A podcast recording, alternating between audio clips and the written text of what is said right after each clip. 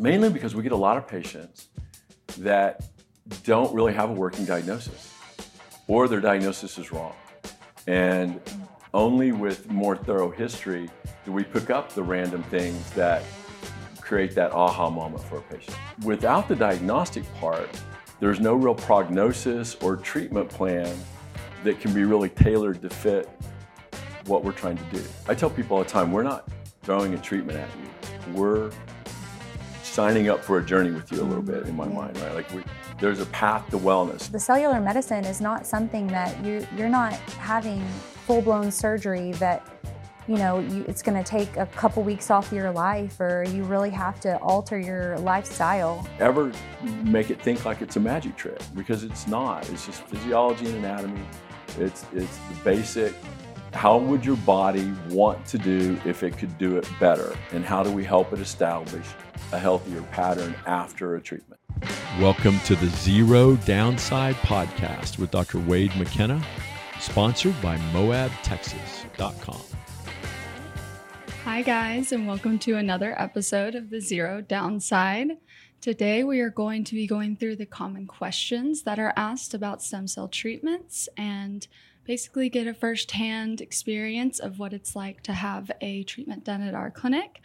We have um, Ashley here with us today who firsthand gets to take care of these patients, see them in, see them out. And so her and Dr. McKenna will be going through the protocols and the processes as me and Mike kind of lead the way with the common questions as well. So I'm going to let Mike introduce himself and kick us off. Yeah, as always, thank you for the introduction, and and I'm excited about these episodes. I think this is one of those hallmark style episodes where this is a landing page for a lot of patients with questions. You know, we want to clarify processes, and and listen, if, if you come into our office, you you generally get introduced through the application process to Hannah, and then at that point, your care moves over to Ashley, and that that's pre-op everything else that we're doing clinically.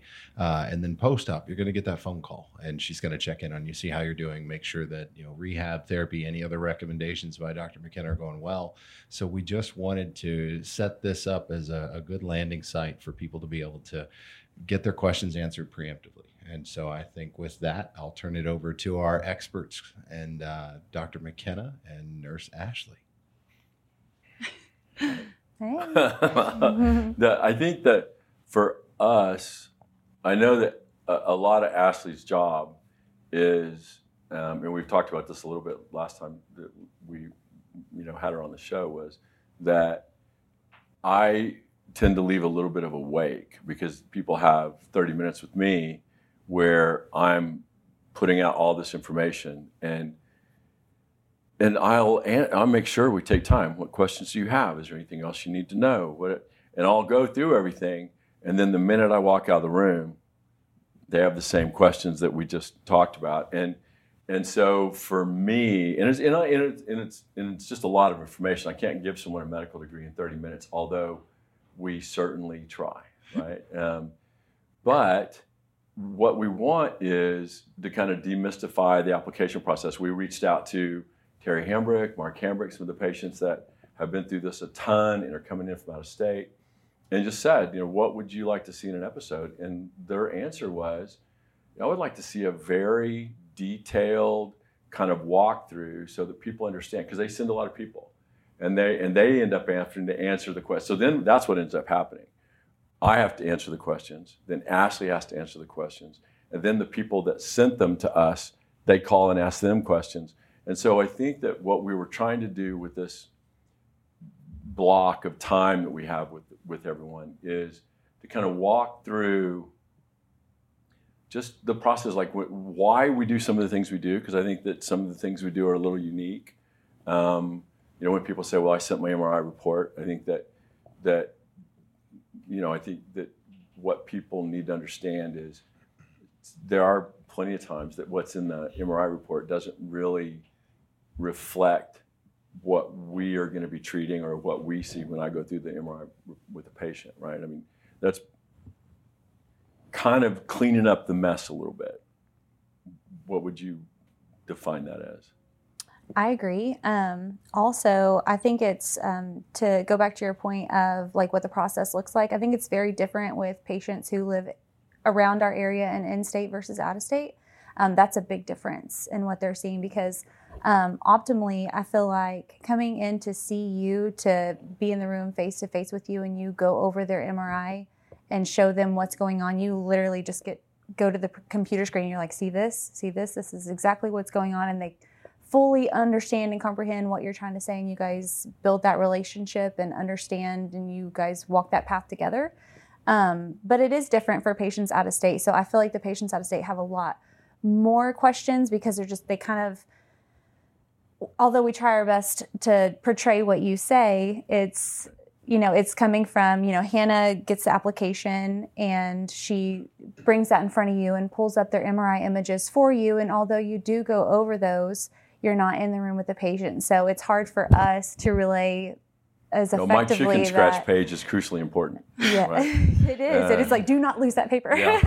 because when because that's a big part of it is is we never make treatment decisions for someone based on a, a phone call yeah. um, unless it's one of those phone calls like hey you know I, I I just want cells there but we really my goal is to never always know why we're treating someone Mhm. what what is our goal like if I don't understand a goal of treatment we work really hard to not you know waste people's time and money Mhm. as, especially ours Yeah. um, but I think that the out of state application is, or the out of the country patient has a lot more learning to do before we get them here um, because we can't have them in two, three times. Most people are getting seen and treated in the same week, and, and then their post op is all at the same time.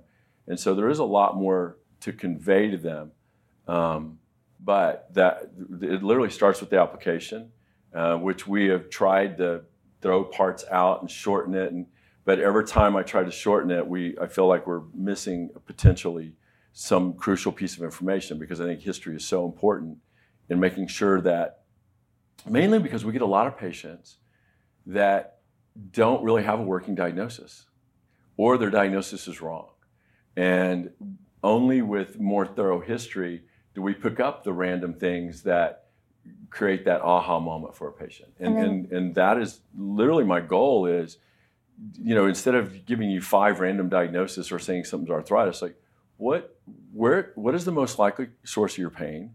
What would we do to address that source of your pain? And so we have to hone down the diagnosis, rule out some of the extraneous things that in some people aren't extraneous. Some, some, there are some crucial, really crucial pieces of people's diagnosis that are missing b- before they get to us, I think.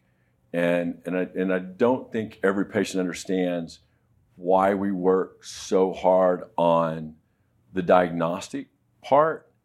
But without the diagnostic part, there's no real prognosis or treatment plan that can be really tailored to fit what we're trying to do. And, and, and it's not some cookie cutter process. Like, you know, everyone with knee pain isn't hurting from the same thing. Everyone with hip pain, I mean, heck, most of the time it's not even their hip, right? And, and it's like arm and hand pain. Well, you know how many diagnoses there are that can cause the kind of pain most people describe as just my shoulder hurts, Yeah. right? And they may feel like a lot of the steps are a little redundant or may have questions of, well, I sent my x rays or my CT. Why do you guys want me to get an MRI? Um, why is the paperwork so lengthy? Didn't I already answer this? It's, you know, when you live out of state and out of country, um, we're just, we're trying to be in the room with you without being in the room with you. So, getting you to fill out the appropriate paperwork, make sure that you get those MRIs, send the report and the disc. All of that, I know it just seems like a hassle, but it is really important um, because we do get that in front of Dr. McKenna and um, get that in front of Dr. McKenna with the pictures pulled up, and he's reading all of your application to see exactly what your symptoms on. He even has sometimes Hannah call the patient and say, "Okay, so you were saying this, but is it you know are you having these symptoms or X Y Z?" So it's just really important to gather all that information so that we can, when you live out of state and out of country, and you don't have the accessibility to just come into our office, which is optimal um, for a workup, but um, we try our best to to get everybody taken care of. There's a Um, lot of lot of moving pieces. Yeah. Right. Um, we want we always we work really hard at being thorough. Um, I want to. I I don't. I tell people all the time we're not throwing a treatment at you. We're signing up for a journey with you a little bit in my Yeah. mind, right? Like we, there's a path to wellness. And, and, and usually when I talk to people about wellness or overall health, we're not treating a disease, we're treating a patient. And, and we work really hard at making sure that patients understand that, first of all, we understand what your goals are. Right? I mean, a lot of people, like, you have some pretty lofty goals. Um, and, and I can only try to help you there if I know where it is we're trying to go, right? Like you can't just get in a boat and set out in the open water without having a, a destination. And, and so I think that a lot of it for us is just trying to define where are you at, what are you wanting, and then come up with a treatment plan of, you know, how best can we get you there once we kind of uncover. But there's a lot, it's kind of like uncovering puzzle pieces sometimes. And there's a lot of aha moments in our clinic because we're a little more thorough than what you're going to get with a lot of corporate medicine, right? I mean, I think a lot of, of corporate medicine, and I'm going to start calling it that instead of or, Western medicine, but but we're certainly not going to call it modern medicine anymore because I don't think it's modern. I think it's it's it's sponsored, corporate sponsored medicine maybe, but that delivery mode I think is is really broken because it's not patient centric, it's system centric. Like it's best for the system if we have this code and this code and this code, and you fit nice and neat in there. I don't think that a lot of our patients have really, there's so many people that come in that didn't even understand why they were hurting. And they'd seen three or four doctors already. And they still don't even know the source of their pain yet, let alone how to treat it. And, and so we're trying to educate and teach as well as treat and and I think that that's a um, a really comprehensive, difficult ball to move forward sometimes. But I think that only with educating people on so that they get an understanding of why I hurt, what does this, what does that, can then you can kind of you, then you don't have to have all the answers to all the questions.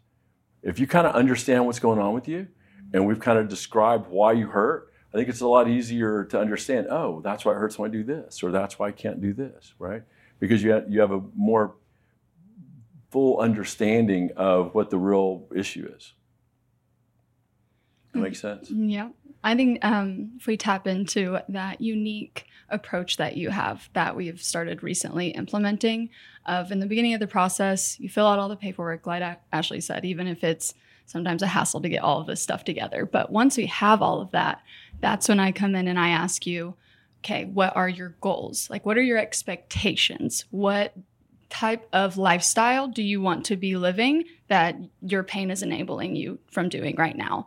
And then that allows me to communicate it to Dr. McKenna. So he starts to perceive your treatment plan a lot differently than just knowing what's wrong with them. And I think if you kind of explain why you have that treatment paradigm of the goal now as a factor, Yeah. you know, how does that alter your whole decision making in a plan of care? Well, there's a, usually another physician phone call in the middle of all Mhm, that, right? mhm, I mean, yes.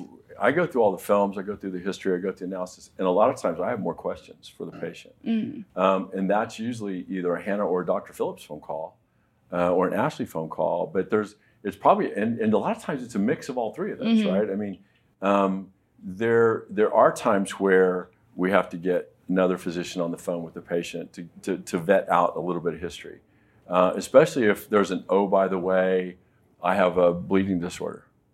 Oh, well, that's pretty important piece of information that we didn't know before we were talking about signing up for orthopedic journey with you, right? Um, so I think that there's a lot of interesting tidbits we pick out by being a little bit more thorough. I think education is a big part of the component, right? So you'll have a patient that applies or wants to come see you, and they, it, their complaint is hip pain. And once they're in the room with you and they're talking, and then you explain the use of, of bone marrow and you explain the use of the cells that we utilize and the other therapies that we can incorporate, it becomes, hey, while we're there, can you look at my wrist? You know, can you look at my elbow? Hey, I've, I've had this shoulder. It got operated on in you know 2006, and it's never been the same. Should I expect better of it? So, can you walk us through really the transition in in your patient paradigm, as Hannah put it earlier, where you're you're addressing one issue, but it kind of opens the door for others because that's very unusual from the business perspective to have uh, a specialist such as yourself take one area of concern in the hip, and now it, it kind of moves into a whole body approach. And so, can you walk us through that process? Yeah, I, I think some of it's just um, I never want to waste like I never want to waste someone being under anesthesia.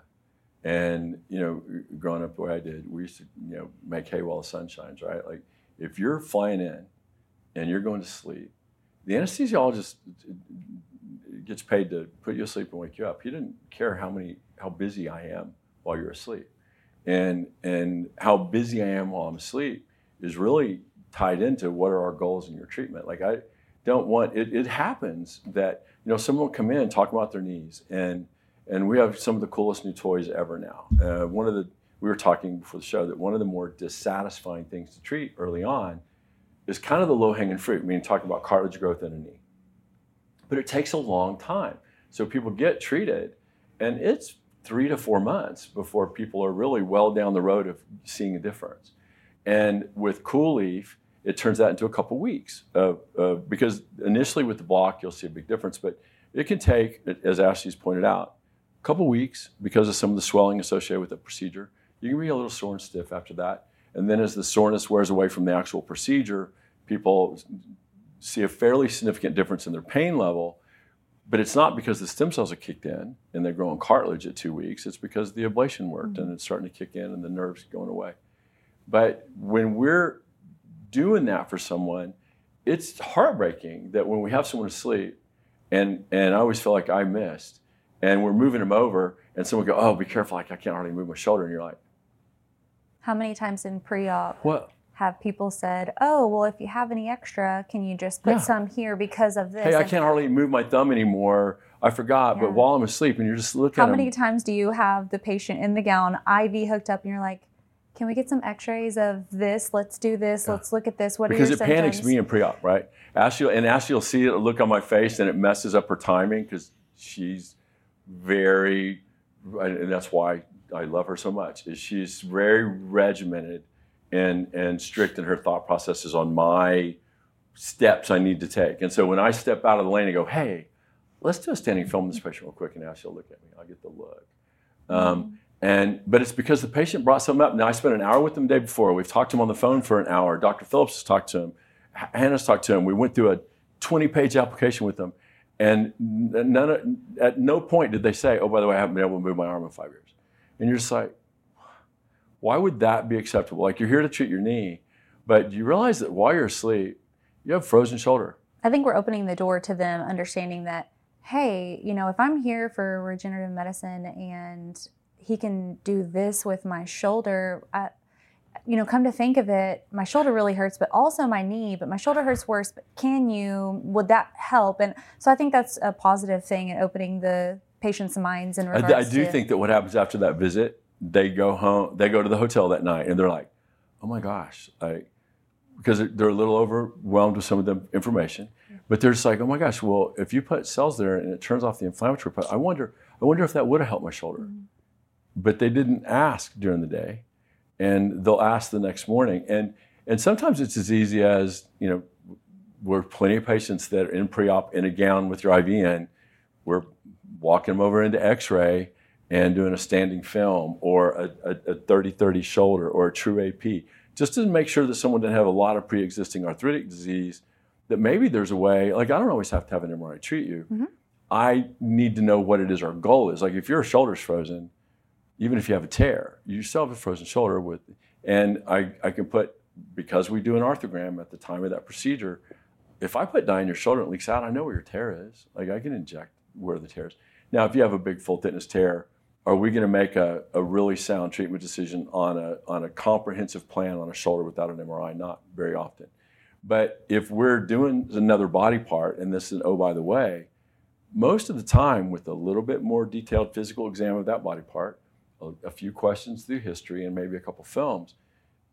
It, it, our goal is always to deliver the most comprehensive care available while you're asleep, right? And there are plenty of, of times that that plan involves a little more than we would like um, because I really want to uncover all those stones for people before they get to that point. But I do think that the patients kind of see the light after talking to us, and maybe that's the best way to think about it. Is they kind of start seeing the possibilities of other areas being treated, right? I agree. And so you kind of get the perspective of, hey, you send in everything, Dr. McKenna reviews, you may have three or four phone calls between me and Dr. Phillips before we actually scheduled the procedure, in which is falls on every Thursday. And the visit typically with Dr. McKenna, I always say your physical evaluation because nothing is truly confirmed until that physical evaluation. And um, I think that part is one of the most crucial moments, like you're discussing, of they're finally getting to sit in front of you and have that face to face, and you can ask and answer all those questions directly. Um, and then I think that one of the biggest questions I get is as that week approaches, and I move this over to Ashley on how can they most prepare themselves, especially when they're out of state and they can't come in, like, you know, do some IV treatments, really like prepare their cellular composition to prepare for this procedure. And so, for the out of state patients, what would you say your most given advice is to prepare for the procedure? You know, what's the most important pre-op discussion you have Yeah. to have with the patient? They really um, just don't know what to expect. So, am I, am I going to hurt? Do I need somebody to help take care of me?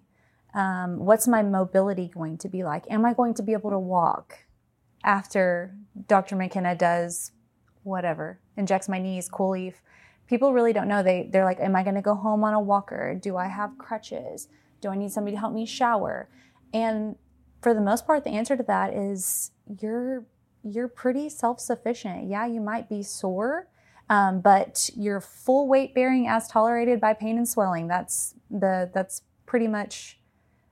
We don't really do anything like the the cellular medicine is not something that you you're not having full blown surgery that you know you, it's going to take a couple weeks off your life or you really have to alter your lifestyle. Um, it's I hate you know minimally invasive all this blanket terminology but and even regenerative medicine but um, for the most part we're doing injections. They're they're injections. There's Um, very little downtime. yeah associated with what we do, and and it's not like downtime makes you better, right? So for me, when people go, well, does does cartilage grow better if I don't bear do weight? i need on to lay in bed all yeah, No. Mm-mm. Right? The cartilage, here's how cool the human body is. It will grow cartilage better when the knee is activated with weight bearing because it will know where to go because it will respond to the load of stress. You don't grow a lot of cartilage on the non-weight bearing surface. Mhm. You your body will focus on healing the weight bearing surface while it's under stress. So activity is good. Right? I mean, you know, when people say, well, you know, when can I go back to doing this? Well, how long has it been since you did that? Well, I did it yesterday. Well, look, anything you did yesterday, you should be able to do by the end of this week, Yeah. right? Like, I mean, I'm not gonna, we're not going backwards.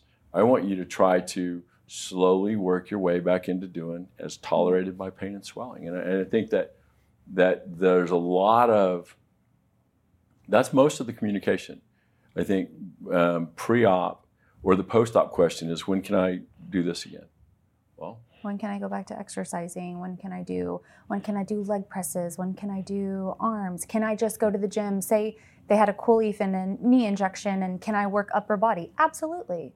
Um, i immediately i would say like the immediate post-operative questions if you're flying in from out of town or you're driving in definitely bring a family member a spouse a friend whoever to help you know just in case you don't feel like driving or don't feel like getting on a plane by yourself um, bring somebody with you. Um, obviously, when you get out, out of anesthesia, you need a responsible party. So, A lot of people, we Um, spend a lot of time talking to people before and right at, right before and after anesthesia, and they won't remember anything they don't remember anything. So definitely, yeah, bring Yeah. a responsible party that you trust and um, and for that companionship as well. Um, but I mean, people for the most part get home great, and they're like, "Oh wow, that I wasn't expecting to be that mobile," or "Yeah, I was a little sore, but everything was great." Um, so I, I really feel like that just it depends on the body part that they're getting injected, how much they use that extremity, or you know, say they get back injections. Um, yeah, you're going to have some soreness and some feeling of fullness because Dr. McKenna's injecting this. is what I tell everybody: Dr. McKenna's injecting a space that's not used to having that much fluid, so you're going to feel a feeling of fullness, um, maybe some muscle spasms from you know your back, um, but after somebody gets their neck injected, I never hear, you know, cross my fingers, Right. but of any It's- issues like that, no feeling of fullness, the more they feel better. invasive we are with, the, with, with, with that procedure, the things we worry about most, the patients that are hurting the most before they get to us, Mhm. are the ones that kind of do best quickest, Mm-hmm. right? Like the the long term arthritic stuff is the things that take a while, but it's not uncommon. And we were talking before, like what's the thing that that we worry most about that people get better? Like some of these cervical epidurals or lumbar. They have more where- mobility. Oh, Yeah. they, I mean, they're, they're literally That turning day. their neck that day and thinking, or the the patient that'll that come back before they get on their plane and they walk in and they're like, oh my gosh, like I can move my hip today, or look at this with their shoulder, mm-hmm. right? Because we are trying to mobilize things while you're asleep, inject tissue around it. Now there are times where you're getting, especially like a, a rotator cuff injection where you have a partial tendon tear. I'm getting ready to, to inflate that a little bit. And if it already doesn't have enough room that it's tearing up and I inflate it, you're going to be sore and stiff a little bit. But I've moved it around while you're asleep. I broke loose some of that scar and then I'm injecting the tissue. So as that puffiness or the swelling that we're inducing with the cells, as that kind of starts to reside and you get that pro inflammatory effect where you start getting some of the remodeling, that usually goes away within the first two weeks. And it's not like having surgery where you know, I, I'm taking a, a, you know a couple weeks out of your life to get through that, um, especially a back or a neck. Like Yeah. having been through a lot of that, you know, five back surgeries, a couple neck surgeries. There wasn't ever one of those that I came back the next day and felt like talking to people. Um, but it, it's not that's not uncommon with the procedures we're doing in the clinic.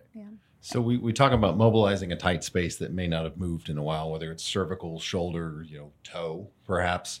Um, and it's it's not that the cells have immediately taken effect in healing. You're talking about mobilizing something that's kind of been frozen or stuck for a prolonged period of time, especially in the neck. You know, Yeah, working with my wife, her her ability to turn her head that evening. And we didn't even realize it, you know, because prior to the injections, I think in August, we, we took care of her neck you know, you'd, you'd sit and watch TV or do something with the kids, and you'd notice to turn to the right, she would do this. She would do one of these little pantomimes over to the side. And then that evening after the injection, because of the, the mobilization of the scarred down tissue, she was able to turn her head and had more function than she'd had in two years. So, what, what leads to that? Yeah, I, I have the best analogy I can think of because the joint capsules, the epidural space, the space around nerves, everything that we treat, everything that goes wrong with the human body is really based around inflammation. And if we can lower the inflammatory load, we're going to make a difference long term. But what we also have to do is kind of clean up the mess that inflammation has left. And so when everything is all scarred and tight, I, I use the analogy all the time of if there's a, a balloon, a, a deflated balloon in the back of your car in Texas in August, it, it's all adherent, right? It, it, it, it, melts into to itself. And the way to think of the shoulder is when it, it gets all adherent because of the inflammation. The, the knee, the, the ankle, Achilles tendon, the epidural space within your neck, um, all these spaces, or even spaces around a tendon, um, chronically injured tendon that gets all adherent to the skin and immobility and swelling and pain every time you try to do something a little bit more, it tears it loose, you swell it. The way I think of that adherent balloon is if you could kind of blow in it a little bit and massage it, you don't just pull it apart. That would that would probably tear up the balloon. But if you kind of blow in it, that's kind of what we're doing with the cells. I'm trying to break loose the adhesions from inside by filling it up and getting it moving. I think the hip is is probably one of the more dramatic examples because I didn't we, we changed my thinking and the way we do that injection so much compared to what we did 10, 15 years ago. Where 10 to 15 years ago, I was trying to get a couple drops of the most potent solution in the right place. And, and people did, did well. But we were able to dramatically turn that around when I started overfilling that hip against resistance with a bigger needle and a smaller syringe to generate more pressure and, and do you know 10 cc's of volume in that joint. Now we're breaking loose under force some of those adhesions. So when people wake up, just to have that inflammatory load kind of broke loose a little bit, if you do that with steroids or local, it just scars right back in because steroids and local are both catabolic, meaning they tear apart proteins. There's no controversy on that. Corticosteroids destroy, kill cartilage, kill joints, adhere capsule, they destroy protein. It's catabolic, meaning to break apart. Anabolic steroids are illegal in most instances. Anabolic would be to build up. I don't know why it's okay to tear stuff apart and not okay to build it up. That's just one of those things I tell people all the time, and that that's that there's a that's just proof that some of the three-letter agencies don't love you, right? Because every doctor's office in the country has a bottle of corticosteroids, and we, gosh, just to write testosterone or some of the anabolic supplements for people, it's like reinventing the wheel. It's easier to write narcotics almost. So the three-letter agencies don't always have your best interests at heart. When we say that. Uh, yes, And thank even- you. Thank and you even for that may get this episode canceled like they did a couple episodes ago. But if we break loose those adhesions from inside, and the hip is the best instance of how my thinking on that's changed. I used to all think it was about cartilage growth. Now I'm more and more convinced that the, the joint space, that the actual articular surface doesn't even have that great of a nerve. Because you can have a pretty crummy hip and people are still doing fine. But once that capsule scars in, and once you get that secondary pain feedback loop of inflammation every time you twist or turn a little bit and have that little micro tearing in the capsule and it gets inflamed and swells, if I break that loose, people do better, faster, and it's less likely to just recur. And you don't always have to have all the cartilage in the world to not hurt. You need a little bit more than when you started hurting, but we have to lower your inflammatory load and get mobility because new blood flow, washing all that bad stuff out, is the way that your body can kind of reestablish a healthier environment. It's all about homeostasis. We have to return health to that joint, and the only way to do that is get the bad stuff gone and give your body a chance at generating better quality, healthier tissue. And, and that's that it's not reinventing the wheel all the time. Um, it just has to be thought of in a, in a more systematic way of delivering something that, that meets all the little points on a flow chart. We're not just putting a dart in one part in a board, right? We're trying to come up with a, a, a process to get you better mobilized and in less pain. And sometimes it's it's more than one area that I'm treating, and sometimes the area that I'm treating isn't even the area you thought was causing your pain. But usually it makes sense to people by the time we have it explained to them and treat them.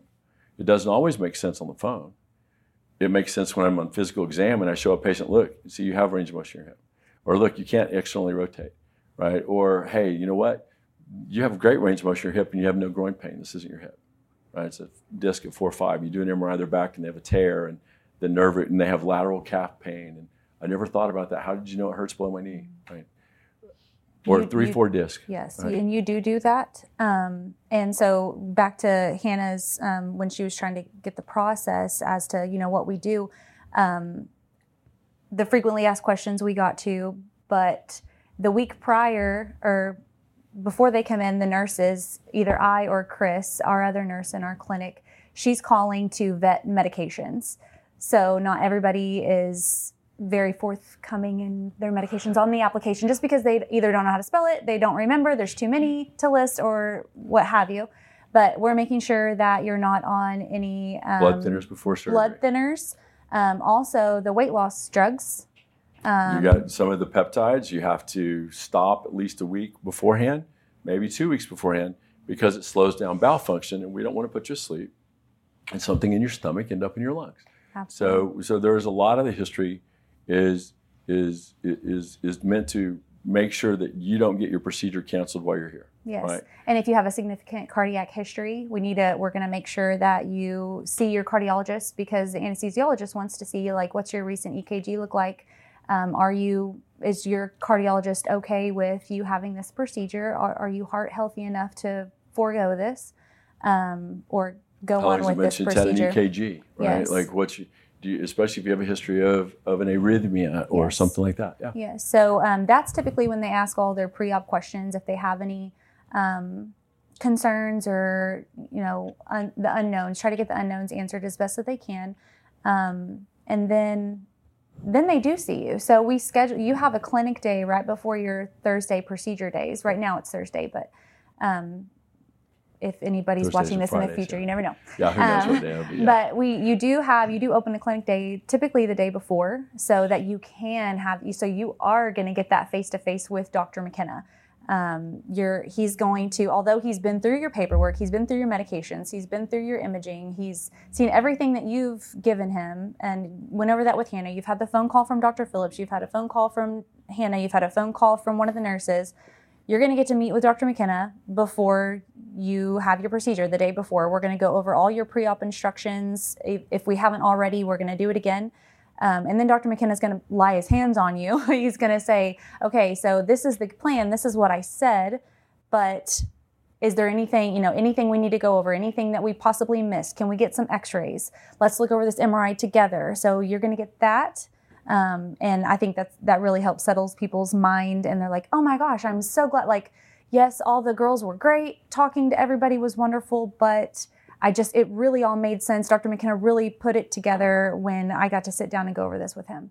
So um, I think that's important because that, that really, I mean, I hear that. Like, you leave the room and then they're like, oh my gosh, it was amazing. I would, I, I just can't believe that nobody knows about like this more. I, this is the first time I've ever heard about this. This is so. Yeah, and, we and we just had the discussion in the hallway. We go, twenty years, right? Like seriously, like we're talking about we're talking about a famous athlete that tore his Achilles, and it's like, I even I was amazed uh, because I because we wrote a paper 2014 on treating going back through the literature in the last ten years, the amount of literature that's been written on healing of chronic tendon injuries with the use of bone marrow stem cells is is, is profound right? There's no, uh, you know, we get trolls on the the TikTok or trolls on Instagram or trolls on, and not a lot of people on the YouTube on, on the on the podcast channel have have been negative because I think it's hard to watch the episode and how specific and detailed we try to be and come away from it thinking, oh, well, they don't know what they're doing. I think that that's not the, the impression you're going to get if you listen to my staff talk we're going to make sure that you understand what we're doing. But I think that when you get these trolls in there, like, oh, well, it's not published, or it's not approved, or it's oh my lord, like this is the 20 year old process, and we, and the, especially the bone marrow aspirate concentrate part of this, like to be able to take someone's concentrated bone marrow and help complicated fracture patterns heal better, to treat non-unions, to treat chronic tendon injuries, to improve the outcomes. The 10 year follow up on the rotator cuff paper we quote all the time was published in 2014. That was the 10 year follow up. That wasn't the six month follow up. The six month follow up was profound. The 10 year follow up was dramatic. Like if you didn't have cells, or only 40% of the time is it still intact. If you did have marrow, there wasn't amnion, there wasn't a patch. It was, it was just the, the most, it was the way we were doing it between 2002 and 2004. The bone marrow aspirate concentrate into the cuff at the time of the repair. And 87% of the time, if you had that done, you're still intact at 10 years. If you didn't, 44% of the time. That was published, the 10 year follow up was published a decade ago. So it's not like there's a sparsity of literature out there. Um, and I think that we worked really hard to kind of demystify the process a little bit. But in our minds, you got to, patients need to understand this is kind of every day. Like we don't have this isn't some magic wand, pull a sheet out from underneath, non-reproducible thing. That's a, it's not a bunch of one-offs. Like we have a very systematic approach to what we do, so that we don't ever make it think like it's a magic trick because it's not. It's just physiology and anatomy. It's it's the basic. How would your body want to do if it could do it better, and how do we help it establish a healthier pattern after a treatment, right? And and the pre-op, the post-op, the questions that Ashley will get three separate times, right? We'll, we'll, answer the same question a lot for people, but I do think that after my visit with them, and and, and but then starts all, to, all a whole different set of questions comes up, right? Because then they're like, oh wow, well you know what? Now what about? Gosh, he said that fractures. Like I've had a fracture on my wrist that has been there for 20 years. They told me I was just arthritic and someday I need it fused that would have been important information while we had you where we could get some films, right? I mean, and so I think that there's that, and then the day of surgery is hopefully pretty clear because when people come in, they should have understand what we're going to do. They've had they've been talked to before they got there about what we were going to do. We talked to them with me on the exacts of the procedure.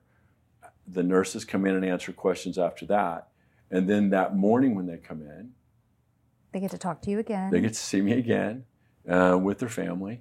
Um, we're going over the treatment protocol. I mark all of our extremities. We go through and, and I create our little protocol wish list of what we're going to put where. Um, and Ashley gets her IV started or anesthesia. Yep. Um, And they meet with anesthesia too. Yeah, they so get that- to, address anesthesia. any health Anesthesia's always going to talk to them first.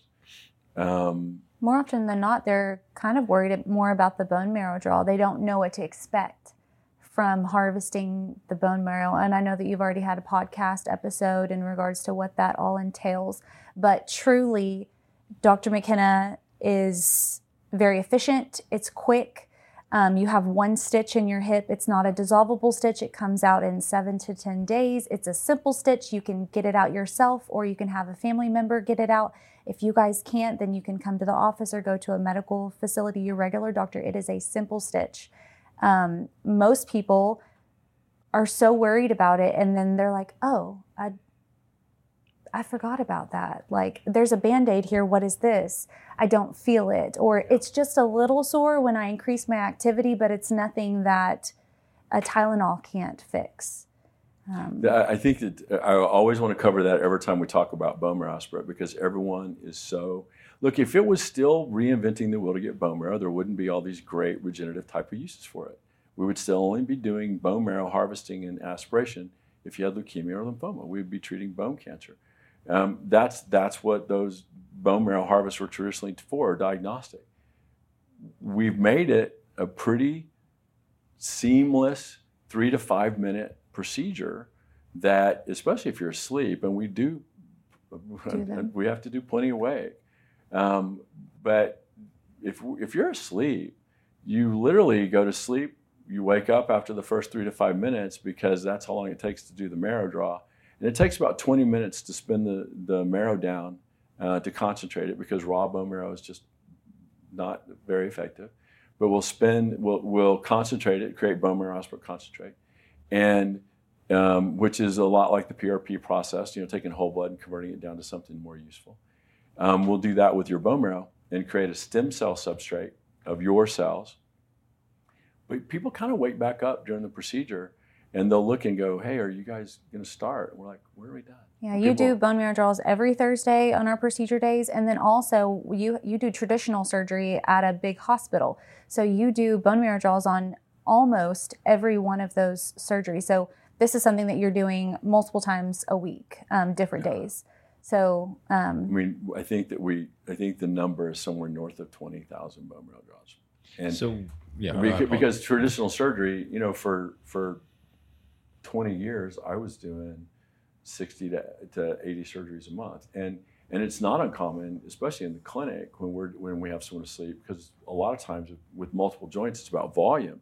That we'll do a draw on both sides because we need more volume, and and the cell count. We're so efficient now that the cell count is remarkably similar um, from one side to the other. Like whatever I'm able to get from one side, I can get from the other, um, and that pretty much will be normal cell count is back within a couple weeks.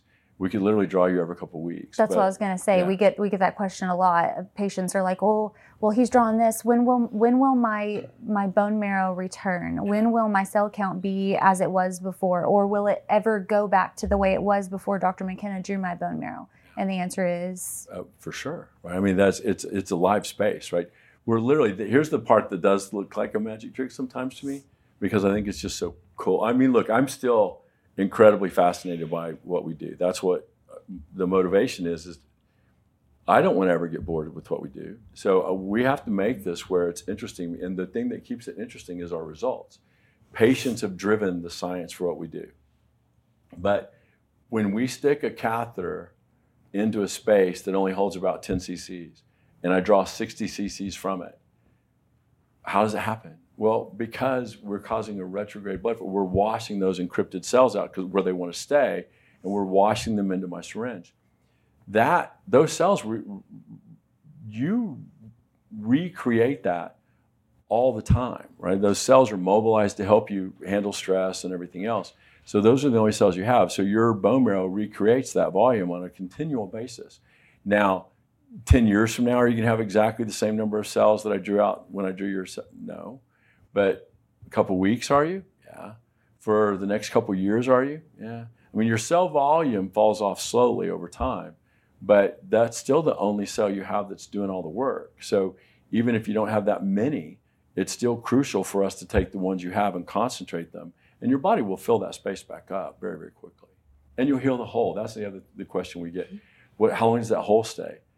That hole, it, you, you don't really leak very much because I created a, a way of creating like a fat band aid over top of that little hole so you don't get a lot of bleeding and bruising. Um, but that hole fills in very, very quickly. Like we could literally, if I came back within a couple weeks, that hole is already filled in. I'm having to re-drill. I can't just put the catheter in the hole because it's not a hole anymore. Yeah. You fill that in very quickly. So when the patients wake up in the recovery room, they're greeted by Dr. Phillips. So we have Dr. Phillips to just make sure that physician recovery room. exactly. Um, so they wake up. Um, we as soon as they're they've come to, and plus patients wake up really nicely from what we do IV sedation. Sedation. Um, so a lot of people are, oh my gosh, I don't do well with anesthesia. I throw up. I get so sick, and that's just not the case. Um, For the most part, it, that's usually a complication of the medicines they were given to go to sleep.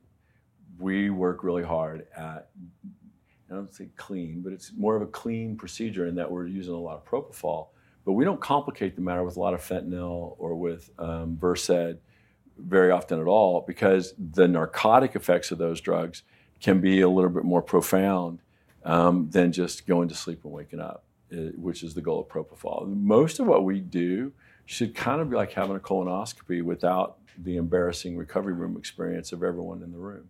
Um, so anyone that's had a colonoscopy will get that. It's an inside joke for those over 50.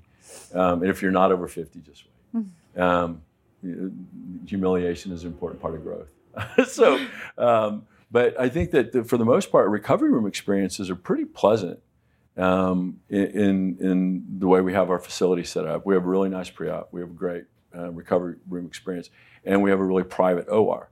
Um, and, and you know, all the business guys uh, will would talk all the time about why you lease the space out? Like we need. There are days when you're not back there. We can make. You know, this space is such a unique, and you can lease it.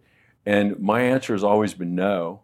I don't like other people in our space because it's a lot like when your kids come home from college and you can't find the scissors, right? Like we don't have that because the only people in that space are me, you, Chris, Mike, anesthesia. Like that's it. Like there's not there's a very definitive line, and Hannah made the point on procedure days. There's like a line in the hallway that no one comes past, right? And that is is that way for a reason. Like I'm we're busy. I- Yeah. and, and, and, and, and especially with uh, the two of us, we're a little bit specific in how we want things done. It's the hair. I feel personally attacked. I just want you to know. I, I no, I think it's important. I came around. Yeah, no, no, no. I, yeah, Mike would try to approach me on a day with a business, and, and, and there's no time for that until there's no patient left.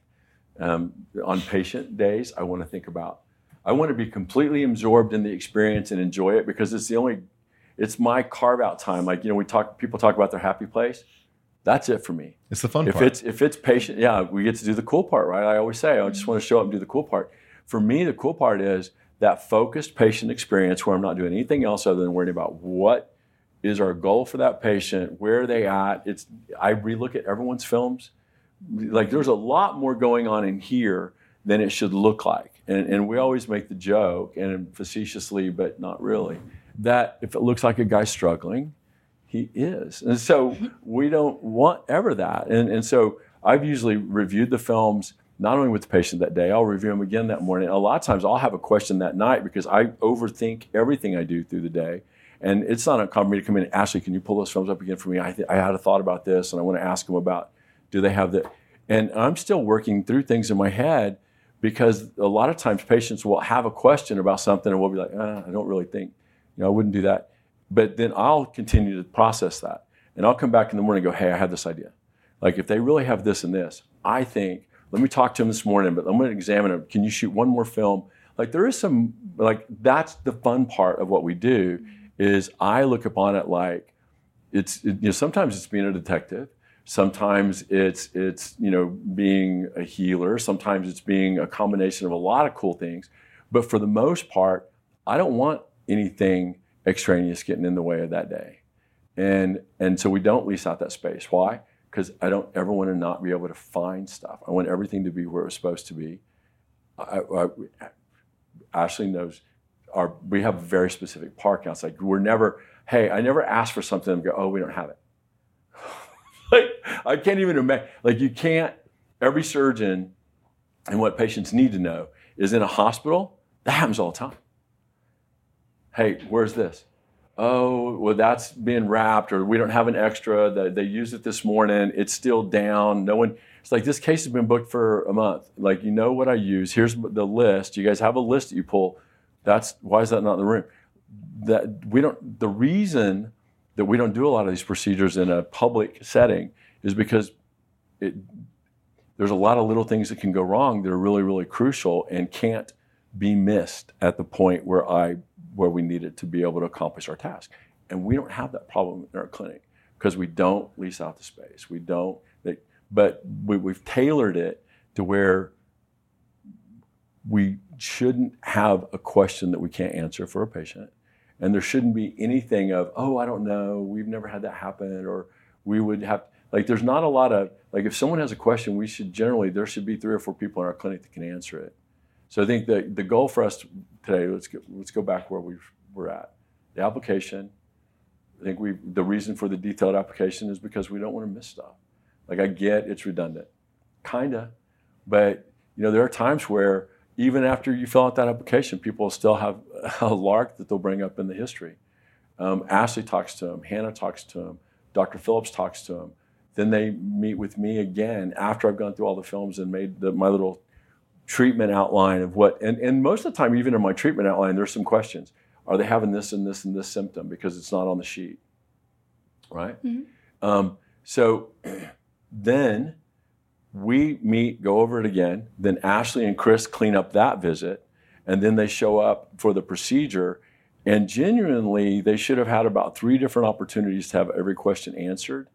Um, but the, the other best reason for a family member to be with you at that office visit is so you have another set of ears that's not overwhelmed and not as worried about the procedure, hopefully, and is able to focus more on taking everything in and and just helping you make sure that you, remember everything we said. Yes. Right? And medications are called in for the patient the day before the procedure so they have plenty of time to go get their post-operative medication so they're not stressing the day of. And um, when they leave, after Dr. Phillips has recovered them, they leave with their family member. Um, Chris calls them the next day. So that day would be Friday. She calls, Hey, how are you doing? How was your night? Do you have any questions that I can answer for you right now? here's our phone number. If you need anything, you should already have it. But if you, you know, yeah. lost it or whatever Let's in make the sure shuffle, that we, yeah, now that yeah. you're fully awake. Yes. yeah. yeah. She calls them on on Friday and tries to answer any other questions that they may have. So, um, and we're always available. I mean, no question. And they always say like, you know, there's no stupid questions, but people just forget they're overwhelmed with all of the information because this is a, a lot. lot of the time the first time that they're hearing this is my actual problem or this is how to treat it conservatively. Right. Um, and I think it's really important. You said something earlier. Um, you were saying that you know the patient asks something and you you're you think about it constantly, even overnight.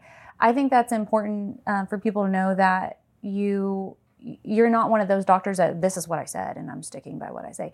You yeah. think about you think outside of the box and well, could there be you know, you actually listen to them and you think of alternatives, um, not just, well, I said this and this is how it normally is. So, because what we do is not normal.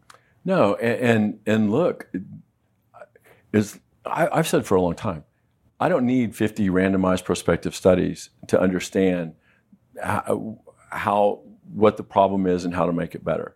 as long as it makes physiologic sense, like this is what the body would do, this is how it would heal, this is the problem, this is how you would get rid of inflammatory or scar or whatever.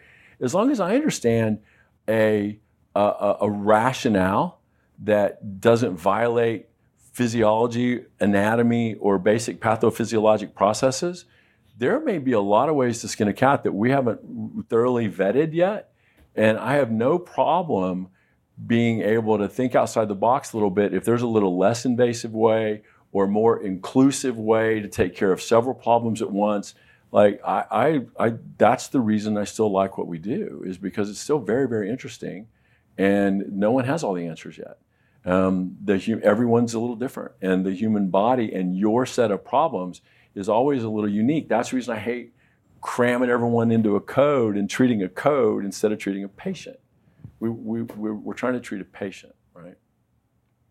I think that's a big point to make and to emphasize. If anything, this episode has walked you through the process as a patient and, and the multiple attempts and, and to get you involved in your own care and asking the right questions and helping us to diagnose better. I think your strength is your ability to diagnose and, and come up with things. But the other thing that is a benefit to the patient is we've we've kind of taken you out of the box. You know, we don't say, "Hey, you can only treat the patient based on these four codes." You can only. Oh well, if you're you seeing Medicare like yes. that, they, you know, you can't even talk about like they limit. You, you can't have an all-inclusive visit because yeah. you're only getting two codes, and and anything outside of that, they can claw back on the patient or whatever. So it's you know there's there is some freedom that and and more inclusivity and actually feeling listened and heard that comes to seeing an outside corporate medicine approach to your problem. I don't think every problem fits into a diagnosis code. No. Um, and it, especially when you what, especially when you have a bunch of them, right? Like it's rare. You know, I tell people all the time that, and, and facetiously, I always say that you know God's not always great at making you perfect, but He's real big on symmetry. So if you have something wrong on one side, you almost always have the same thing wrong on the other. If it's an anatomic problem that predisposed you to overuse or, or injury. And especially, there's so many areas of the body, the knee, a plica in the knee underneath the kneecap, 3 to 5% of the population, right?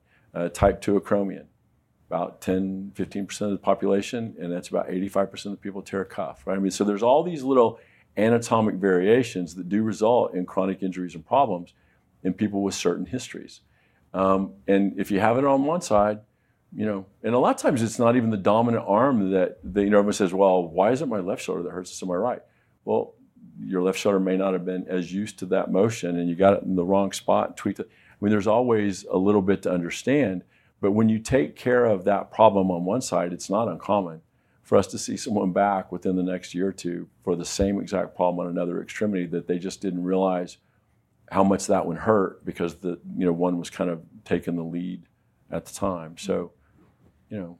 I also want to encourage patients that are discouraged when they meet with you and they just their mind doesn't work the way that yours does sometimes and so sometimes they feel overwhelmed with the amount of knowledge that you're giving them and the amount of information that you're giving them and, and aspects of their brain that hasn't been stuck in a traditional exactly. mode, massaged right. that way. Right. So um, they're like i don't i don't understand. Like i just like surgery um, why what you what do you mean injection? Or you know you'll leave the room and they're like okay now what did he just say? And so like we i mean we have no issues in getting down to i um, don't want to be like harsh but like the elementary building blocks of okay this is what's going on. We can do this. So we we can we can totally spell that out for you. We have work look i think if you don't understand the process you can't simplify it for other people.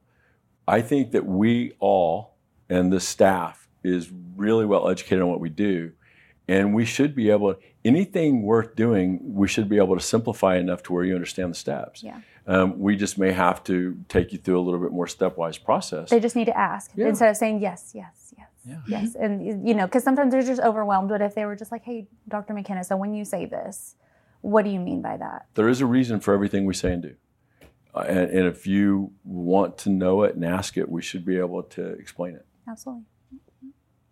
Well, I think this was a very informative episode, and I hope that everyone kind of understands more of our process and especially having Ashley here, I feel like everyone gets to know how all the hands come together to make a beautiful and seamless, but sometimes complex process happen. And I think this was a really beneficial episode. Before we cut out, any one problem that people ask more than anything else that we haven't talked about? Mm. A problem? An issue, a question, something you find yourself answering all the time? Recovery. Just recovery. What How long it until looks this like. gets How better? how long until I can do this? How long until I can do this? You know, how long until I feel a difference? So And that is that depends on where we're doing it, what the problem is, how bad, how far down the road you are. I mean, there's a lot of variables to that. So that's one of those things that is is not cookie cutter. Um, and so that answer to that question is going to be different for every body part we treat, every person we treat, based on how severe your films, how long it's been hurting. I tell people all the time, if you've been hurting for 10 years, don't expect it to feel better next week, right? I I mean, that's very difficult to, to, to, to make up for 10 year injury. Now, if it's something that's more acute, um, then, then your response is going to be way quicker. But just because you have some old chronic problem doesn't mean we're not going to be able to get you better. For the most part, the less invasive approaches work really well on chronic issues that you are metabolically broken on and that we can repair. So, you're just walking that path with them. yeah.